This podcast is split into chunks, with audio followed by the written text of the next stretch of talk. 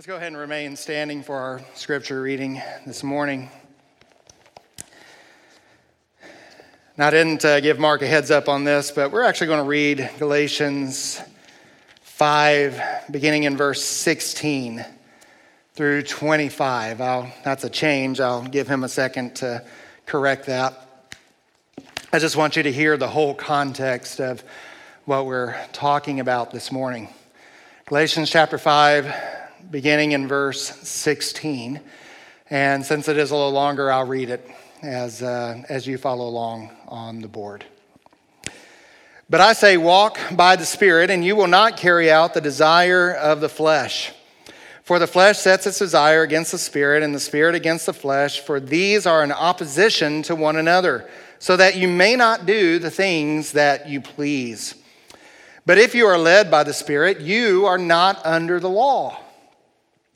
Now, the deeds of the flesh are evident, which are immorality, impurity, sensuality, idolatry, sorcery, enmities, strife, jealousy, outbursts of anger, disputes, dissensions, factions, envying, drunkenness, carousing, and things like these, of which I forewarn you, just as I forewarned you, that those who practice such things will not inherit the kingdom of God. But the fruit of the Spirit, is love, joy, peace, kindness, patience, excuse me, goodness, faithfulness, gentleness, self control. Against such things there are no law. Now, those who belong to Christ Jesus have crucified the flesh with its passions and desires. But if we live by the Spirit, let us also walk by the Spirit. Let's go to the Lord in prayer. Our Father, once again, we, like your servant Samuel, we ask you to speak, for your servant is listening. Lord, this morning we have before us a wonderful portrait of Christian maturity, the goal that every single one of us should be striving to achieve. We know we cannot achieve it on our own, but only by your grace. And so, Father, as we have looked at this section and this um, instruction to walk by the Spirit, and now as we see the harvest of fruit that He brings into our lives as we do that, I pray that this is a growing reality in everyone's life that is under the sound of my voice this morning. And if it isn't, Lord, convict us where we need to be convicted. Or perhaps there's one here this morning that has never repented of their sins and trusted in you for full forgiveness, for full salvation and life in Jesus Christ. Maybe that's how you need to draw them this morning. We pray you would. Lord, perhaps there are Christians this morning who have been walking in the desires of the flesh and, and as a result carrying out the deeds of the flesh. Lord, we pray you would convict them so that they may repent and live in a life of trust to you, that they may mortify the flesh, the old man, and put on the new man as they're renewed in the spirit of their minds this morning. Lord, whatever our needs are, we pray that you would speak to them. That, Lord, what we are hearing here is not the wisdom of man, but it is the word of the Lord. And we pray that we would treat it as such, we would respond as such and that we would walk out of here not only with a higher view of who you are, but also with a higher understanding of who we are to be in Christ. Help us, Lord, to reflect you in our community to one another, to our spouses and children and grandchildren. Lord, help us to demonstrate you. It is in your name we pray. Amen. You may go ahead and uh, turn to Galatians 5 in your copy of the Word of God.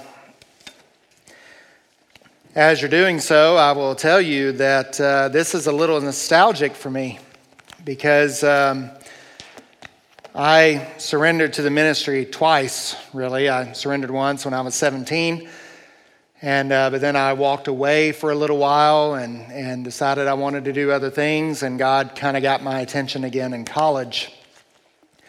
But uh, when I first surrendered to the ministry at 17, they asked me to, you know, they just kind of threw me to the wolves. They're like, great, you can preach in two weeks. And, and so I preached in two weeks. And the text I preached was this passage, was on the fruit of the Spirit. And it was so bad, I don't recall having ever preached on them since. um, in fact, I was just out of curiosity, I, I called my mom and uh, I said, Mom, do you still have the tape of my first sermon? And she said, No, I threw it away. I was like, Why don't you throw it away? She said, It was a really bad sermon, Randy. And so, uh, so hopefully it'll be a little better uh, this morning. So, I haven't had really the courage to go back to it before now. So, but Galatians chapter 5, and, and really, if you recall what we have been talking about throughout the book of Galatians, that the fundamental issue is the idea of spiritual maturity. How is spiritual maturity brought about? Is it brought about by keeping the law and trusting in our own ability in our flesh to keep the law and follow God? Or is it brought about by being justified by faith in grace and, and being uh, secure in our relationship with Christ and, there, and then there, out of grateful and faithful obedience, pursuing uh, sanctification? Which one brings about spiritual maturity? And as we have hammered over and over and over again in Galatians, is that the truth is that we are saved uh, by grace through faith in Christ alone, and that there is no other means of salvation. Salvation comes only when we place our faith in Jesus Christ and Him alone and the work that He has done for us. And when we come into contact with that message, when we are truly converted, that's when we change. That's when the change comes from the inside out. It isn't a, it isn't a, uh, uh, a striving to be obedient to external laws, but it is living out of the internal change that Christ has wrought within us through the gospel. It is, it is a new creation, a new heart, is what he tells us in Ezekiel, that he takes away our heart of stone and he gives us a heart of flesh. He puts a new spirit within us. That is the, that is the new covenant. And so the question is what does spiritual maturity look like? What does spiritual maturity look like? Well, we've seen in Galatians chapter 5 that you can, you can really call this the Holy Spirit chapter because Paul mentions the Spirit over and over and over again throughout uh, chapter 5. But there is one command he gives, and in this text, and the reason why I wanted to read the whole text this morning is because I wanted you to see that he begins this text with this command and he ends it with this command. And so everything we read in between should be read in light of that. And that command is we are to to walk in the Spirit. We are to walk in the Spirit. And we talked about what that meant a few weeks ago. And so now the question we have to ask is, is what does it look like when we are walking by the Spirit? What does spiritual maturity look like? And you know, there's a lot of there's a lot of opinions out there of what you should look like when you are spiritually mature. And, and, and you can ask a lot of people and you'll get a lot of different answers. But I'm interested in the portrait that Paul gives. I'm interested in the one that, that the scriptures give us. And that's what we have here with the fruit of the Spirit. It is a, it is a portrait, it is a picture of spiritual maturity. This is what every single Christian is striving for in sanctification. This is the fruit that the Spirit is working to produce in us. And we need to say a couple of things up front. And by the way, I don't know that I'm going to get through all of this today. I know we had some extra stuff, and I don't want to keep you until one o'clock this afternoon. So, like I did on that first sermon that I preached, but. We do need to say a couple of things up front. I want you to notice a couple weeks ago when we talked about the deeds of the flesh, I want you to notice we talked about the deeds of the flesh, and that was in relation to the desires of the flesh, that the deeds of the flesh are what we do in order to obtain the desires that we have. We do what we do because we want what we want, right? And so when you have the desires of the flesh and you're being ruled by the flesh, then you're going to do the deeds of the flesh in order to appeal to your flesh, in order to satisfy your flesh. Those are the deeds of the flesh. But I want you to notice here that today we see the fruit of the Spirit. There's a, there is a clear contrast here that deeds is plural, but fruit is singular. And if you remember what we said when we talked about the deeds of the flesh, is that no one does them all, but we all do some. All of us do, right? And so nobody can look at that long list of the deeds of the flesh and say, well, maybe you can, I don't know, I hope not. But none of us can, can look at that long list and say, man, I've done all of these. But on the other hand, when we come to the fruit of the Spirit, we see that this is something that is expected of, of all believers. It is singular. It is something that God expects for every single Christian. In fact, a better way to understand this word fruit is, is actually harvest. This is the harvest that the Spirit brings about in our lives. You say, Well, Randy, I don't really know if I agree with that. Well, let's hear the words of our Lord Himself in John chapter 15, verse 8, where he says here, My Father is glorified in this, that you bear much fruit and so prove to be my disciples. How do we prove that we are God's disciples, that we are Christ's disciples? We look at the Bible where we signed our name and date, right? No, that's not what the Bible says. We remember whenever we prayed the sinner's prayer, when we walked the aisle, when we did this or that. No. How do we prove that we are truly his disciples? Because we're bearing fruit. That's how. We bear fruit. In fact, Jesus says in that same context that those who are mine will bear fruit. And so this is this is the authentication that we are truly his disciples. This is expected of every believer and when we are walking by the spirit allowing him to lead us, then this is the harvest that he produces in us. The harvest of the spirit, these nine characteristics that he gives us. So we're going to look at three aspects of this harvest this morning. By the way, I was told last night that's like, you know, I, uh, we were with some friends and, uh, and one of our brothers said, uh, you know, I'm, I really like it that you always do threes because it's always predictable. I know where you're going. I said, yeah, it's amazing how God, you know, divided up his Bible into three points every single text. It's just amazing how he does that. But anyway, we're going to be looking at three aspects this morning of the harvest of the Spirit. And, and we're going to be looking at the means, we're going to be looking at the fruit, we're going to be looking at the responsibility. And again, I'm not sure that we're going to get through all of it this morning. We'll come back and, and get what we missed next week.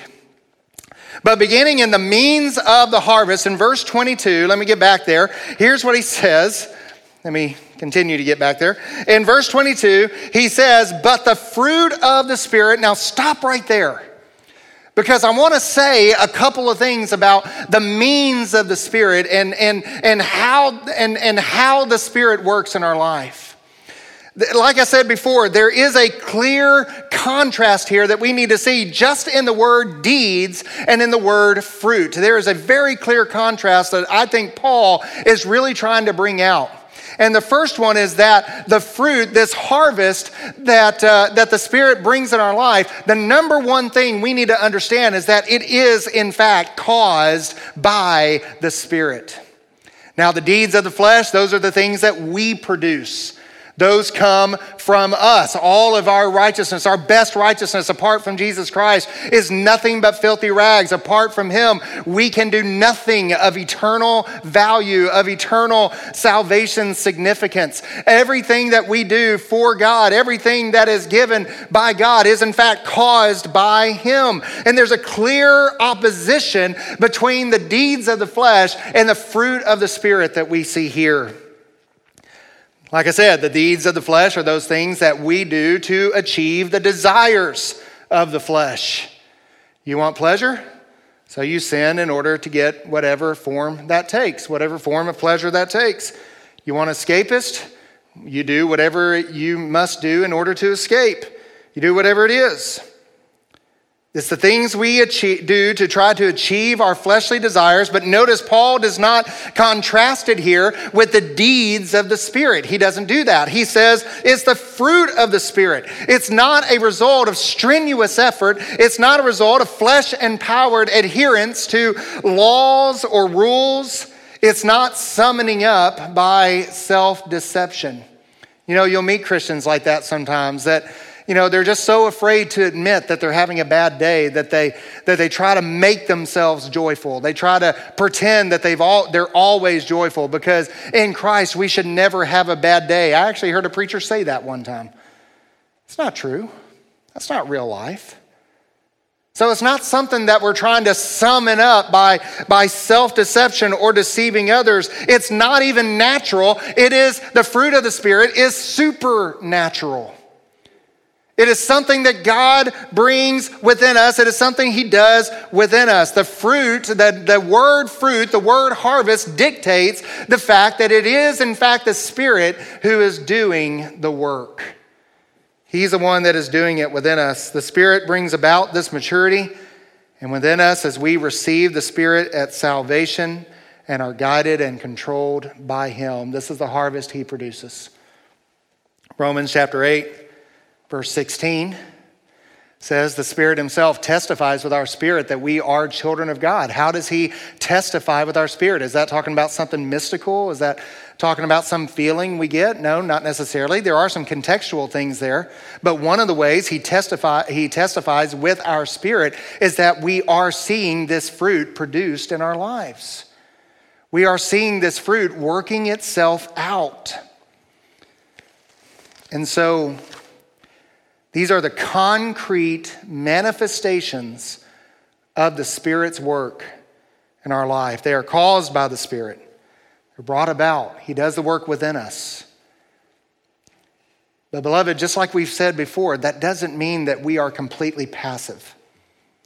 That doesn't mean that we just sit back and wait for these things to come. No, they are caused by the Spirit, but they are also cultivated by the believer.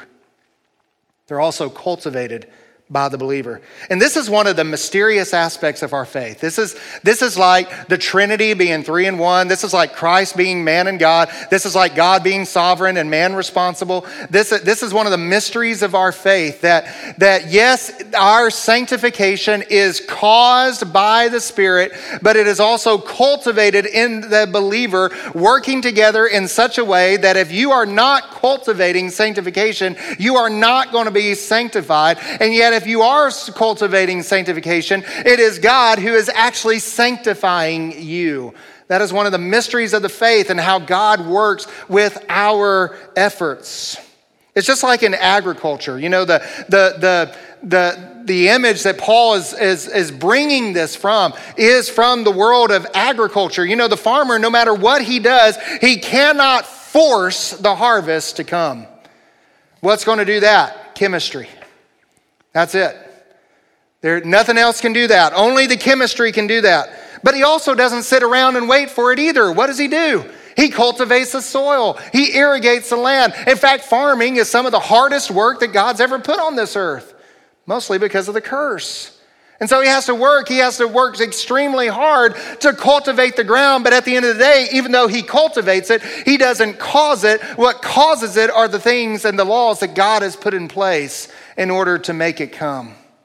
And so, just like that diligent farmer, he works diligently and tirelessly to cultivate the ground. In the same way, we are called to cultivate our souls in order that the harvest can be produced. So, yes, it is, it is caused by the Holy Spirit, but it is also cultivated by us, such that, beloved, and, and I say this with, with, with pastoral love, I want you to know this. But if you are not being sanctified, it is your fault. You are not cultivating that relationship. You are not cultivating that sanctification. You're not living in obedience to His word. Not in order to gain righteousness, but because of it.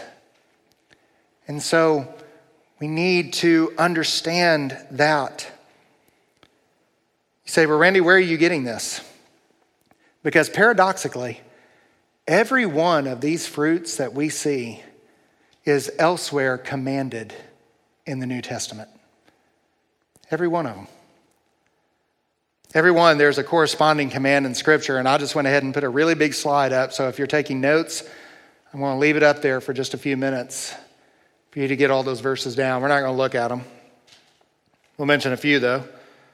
Once again, we're not passive in this, but, but there are commands for each and every one of the spirit of the spiritual fruit that we are to cultivate in our lives. For instance, love. Oh my goodness, how much could we say about the commands to love one another? Jesus says, A new command I give you to love one another.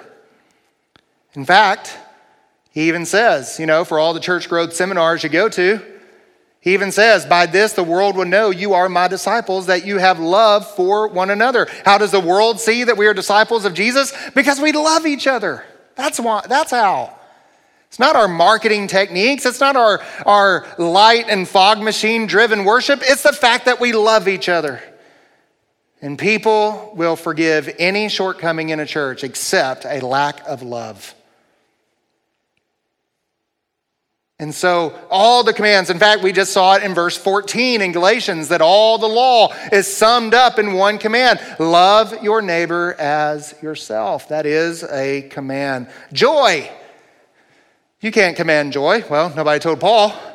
Philippians chapter 4, verse 4 Rejoice in the Lord always. Again, I say, rejoice. Peace. Let not your heart be troubled. Believe in God, also believe in me. Also, Romans chapter 14, verse 19.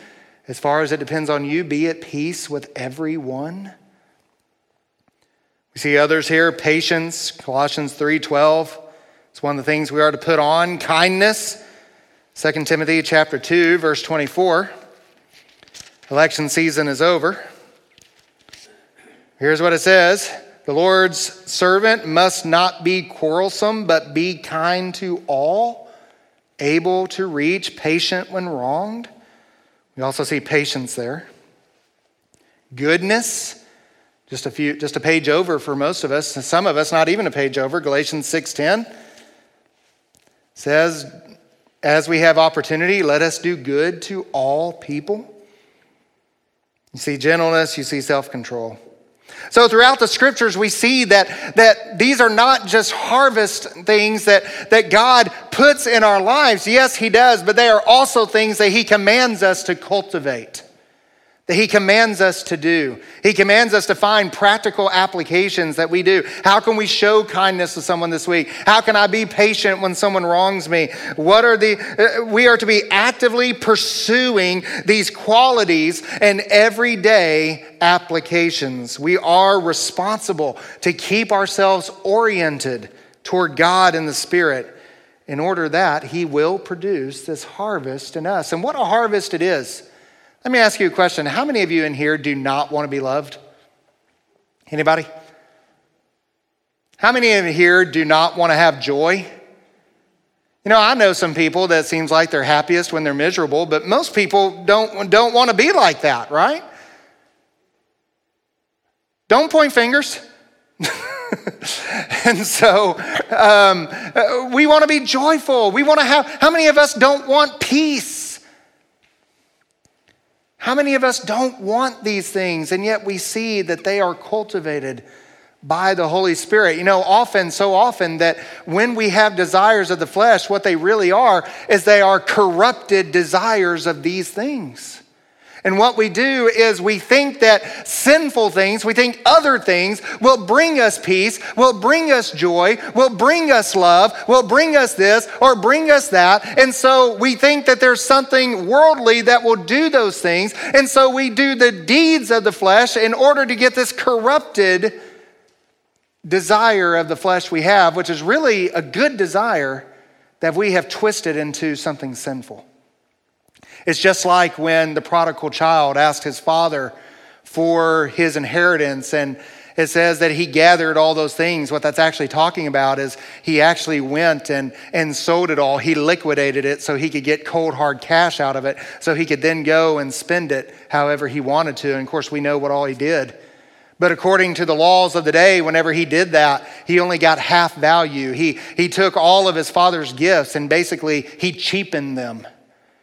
And if you think about that's that's what sinful desire is. It's taking something good, it's taking something right that God in his grace, in his love, in his creation, in his created order wants to give us, but we have taken that and we have cheapened it. We have corrupted it and we go after fleshly things to get it because we think everything else in the world is going to make us happier than God will.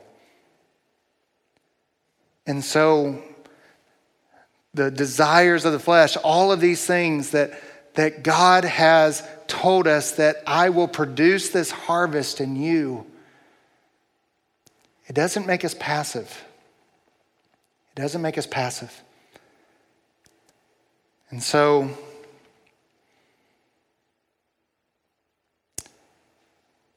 someone comes to you and says, I'm trying to grow, I'm trying to grow as a Christian. And we ask the question, well, what are you doing? I'm praying. Okay, that's good. That's good. You definitely want to do that. None of this can be done without prayer, without dependence on the Spirit, as we see. But what are you doing? What are you doing? What are you cultivating in your life? And those, and, and as we talked about, when we talk about walking in the Spirit and those little moments of the day that add up to our life, not the big decisions that we usually focus on, but in the little moments of every day, are we walking by the Spirit?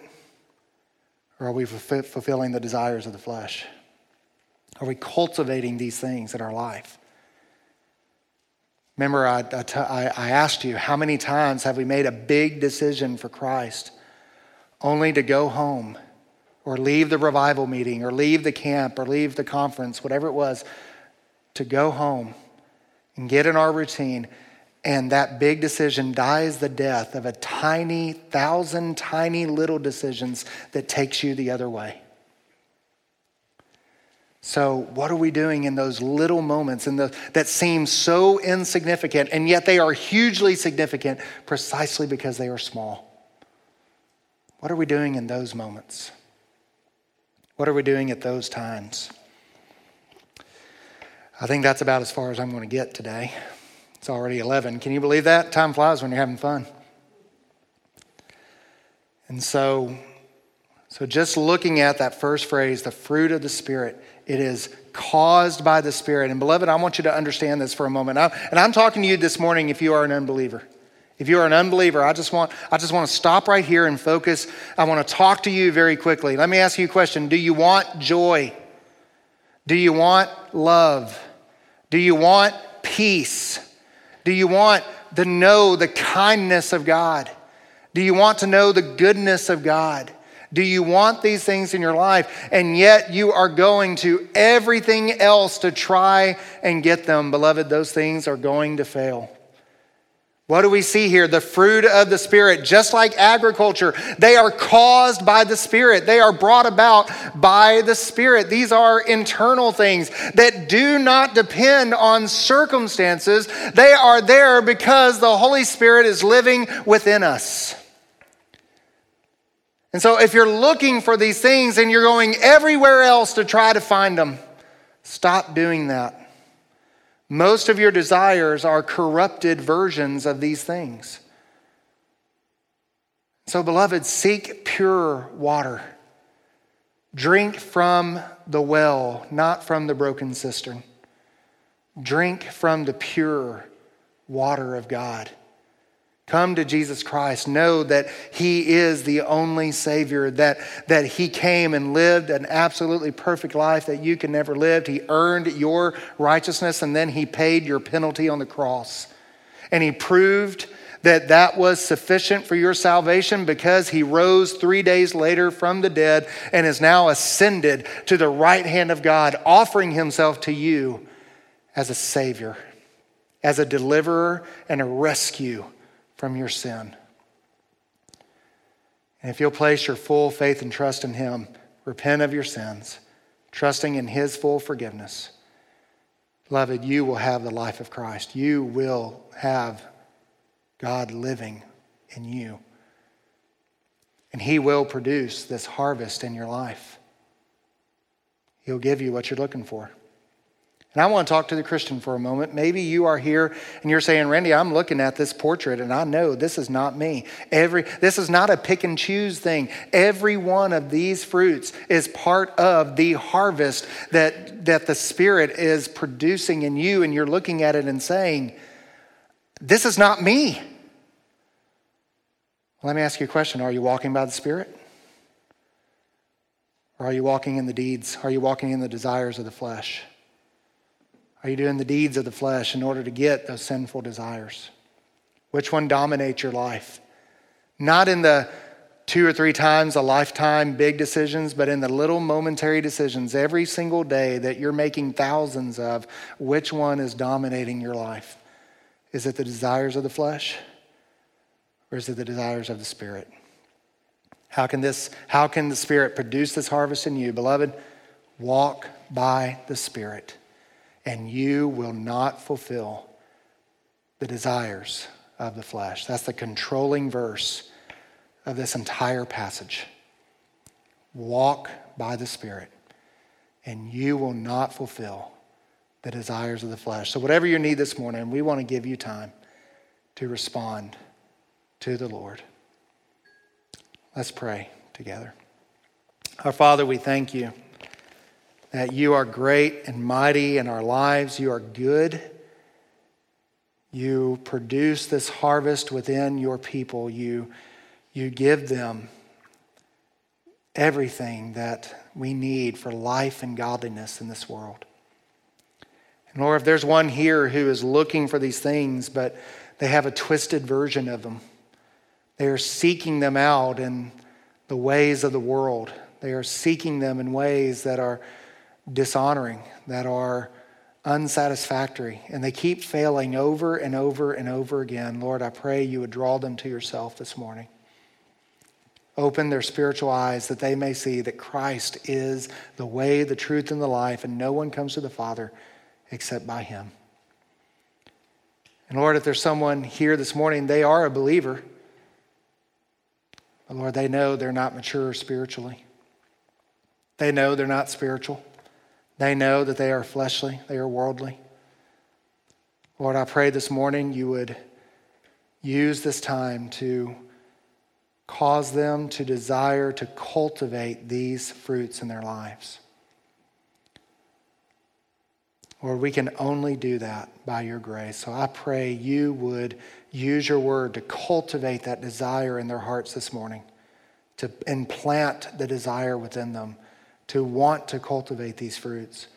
You are the one who gives us both the will and the strength to do your will so that we may work out our salvation in fear and trembling.